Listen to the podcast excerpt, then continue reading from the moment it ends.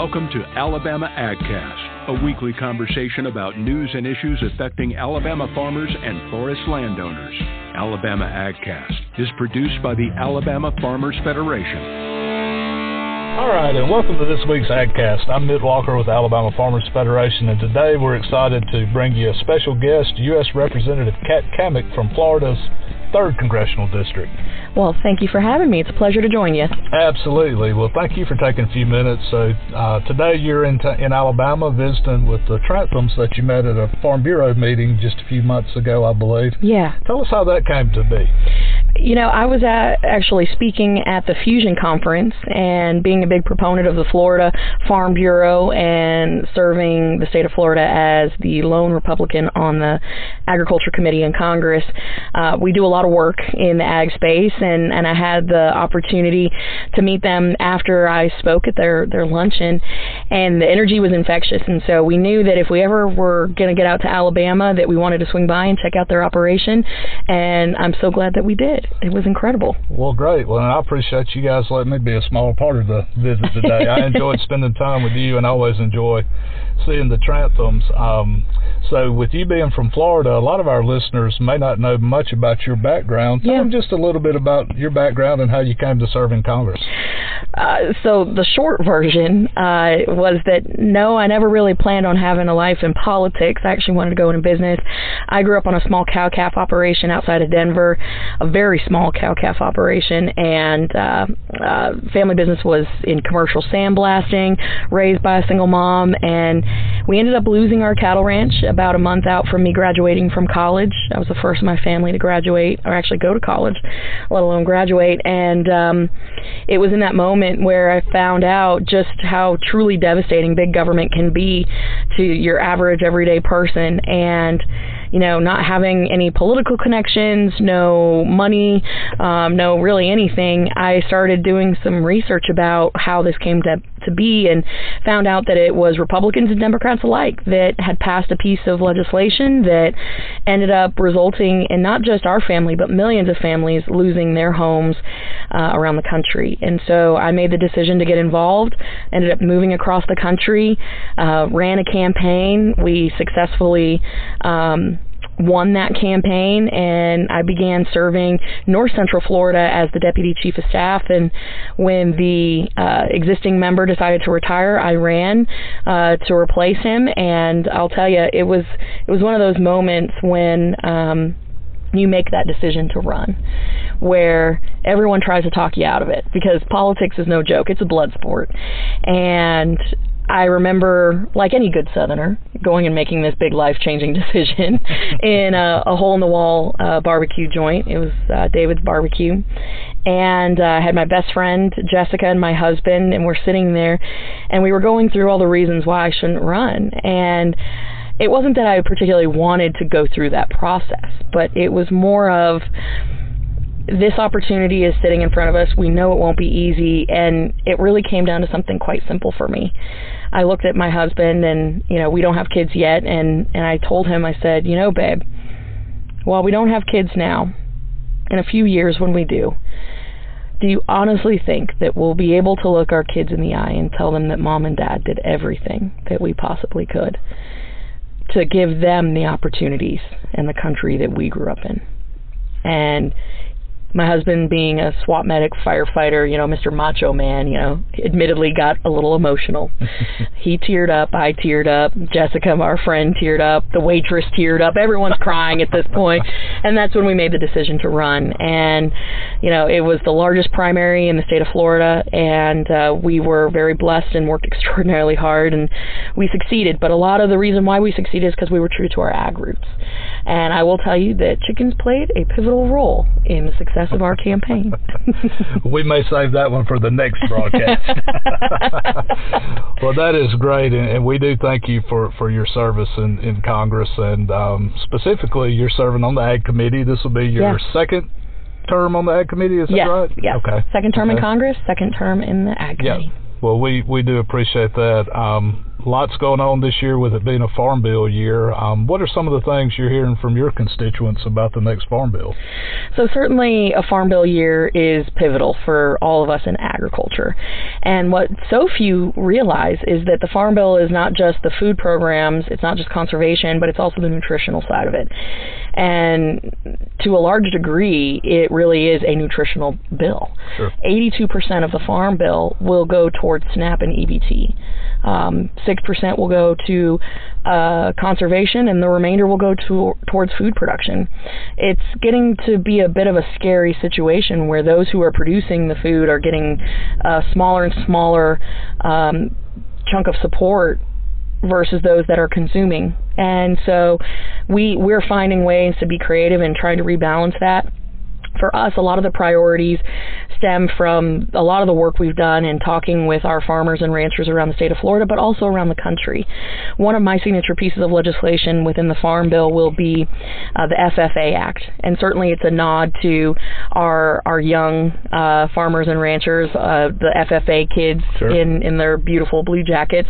I personally was a 4-H'er and I showed chickens. I never had the opportunity to do FFA, but um, it, it certainly is a nod to that next generation. But it actually stands for Farmers Feeding Americans. And essentially, what it requires is that all of the SNAP recipients um, will be either encouraged, incentivized, or required to purchase American products. So, American fruits and vegetables, American meat, dairy products. Um, I think it is so critically important and foundational, principally, that if you are um, uh, if the taxpayers are funding your food, it should be American products that you're consuming. And so the fact that that isn't actually a thing is kind of crazy to me, but I have to thank uh, Mr. Ken Parker and the Florida Strawberry Growers for helping me in the initial drafts of that bill. And uh, so we'll be fighting hard for that.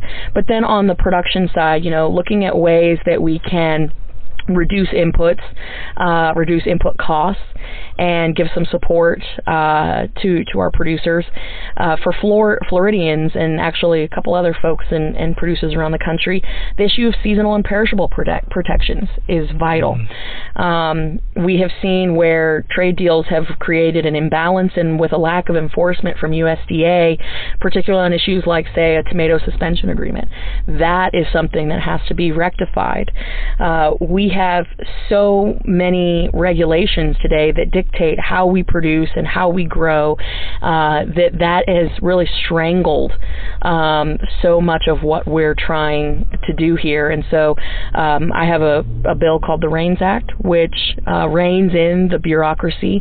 So whether it's the DOL, the EPA, OSHA, you name it, um, I know all of us have dealt with them on some level sure. at some point. Sure. This would rein in their overreaching hand. And um, so we're very excited to really put agriculture on the forefront this year and make our producers um, the star of this bill and making it affordable and also driving home the the narrative that food security is national security one but that agriculture is not the agriculture of 100 years ago. Agriculture today is high tech it is right. in about innovation. It is about research and development because you have less people producing more than we ever have.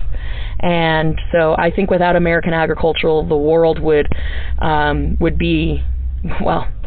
I, I would hate to think of where the world would be without American agriculture. Yeah, I think we'd be in a in a tough place for sure. It's never a dull day on the farm, especially when your day starts before the sun comes up. We're Alabama Ag Credit, and while some don't get it, we do.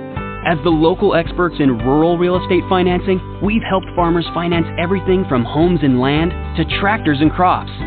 Because sometimes your natural resources need financial resources. So Farm Bill, you know, obviously big this year. You talked some about your role in um, oversight of, mm-hmm. of various agencies and some efforts you have there.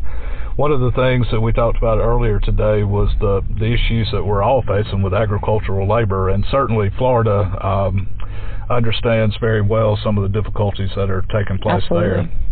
Yeah, you know, I, I know so many people have um, been able to adopt the H2A po- uh, program, and for some it's worked great. Um, however, in a state like Florida, where we are year-round operations, and it's very, very expensive to um, comply with all the regulations of an H2A program, it's not exactly workable. So my goal is to help facilitate uh, on this upcoming task force a workable guest worker program specifically for agriculture. Uh, in the draft that, that we have been working on, we want to see the adverse wage effect go away. We want to see uh, a loosening of of the standard on the the fact that the employer is required to transport and house and and and basically do things that are so extensive that it, it becomes unbearable um, and unworkable. So we're excited about that. Um, we want to um, see a guest worker program that has long term certainty, uh, that does not have a 10 month requirement, but is in fact year round. But I think most importantly on this, it's it's this is good for the farmer, the producer, the rancher, as well as the worker. Um, it, it beefs up the national security element by enhancing cooperation with international databases so we can better vet people coming in, gets rid of arbitrary caps um, that that are driven by bureaucrats and puts the industries in right. the driver's seat, right. which I think is important. Um, but I think the thing that I'm most proud of in this draft that we're working on is that it redefines agriculture. Anyone who has been involved in agriculture knows that it is so much more than just harvesting and planting. Mm-hmm you have to be a jack of all trades from uh, not just the picking and packing and planning, but it's it's the truck drivers, it's the processors, it is all up until the point of retail that I think we should be reclassifying as agriculture so that people understand the flexibility there and the needs that we have there. And so I think you will see a, a solution come out. The challenge is not going to be in the policy though; it's going to be in the politics. So right, right. hold on to your britches for that one. yeah, yeah. We we've said for a long time if we could talk about ag labor in in a separate conversation than than overall immigration reform, I think we could make some really good progress there. And um, yeah certainly, um, you know, for us to continue to feed and clothe and fuel the world, we've mm-hmm. got to have people willing to do these jobs, and um, those guest workers play a big role on those farms. Well, Congressman, we do appreciate your time. Um, really appreciate you being here in Alabama. Um, you're always welcome to come back and visit with us. We thank you for your role on, on the Ag Committee. And um, any last thing you'd like to share with our viewers today? Well, I know that we are in Alabama, but I would be remiss if I didn't say go Gators. well, we'll just leave it at that. Um, thank you for your time. We, we hope you enjoy your visit here and uh, look forward to working with you for years to come. Thank Likewise. you so much. Thank you. Bye-bye. Alabama AgCast is sponsored by our friends at Alabama Ag Credit. Give them a call for all your farm and land financing needs. For more information about today's conversation, check out the show notes or visit alfafarmers.org slash agcast. Be sure to follow Alabama Farmers Federation on Facebook, Twitter, and Instagram. Tune in next week for another timely conversation from Alabama AgCast.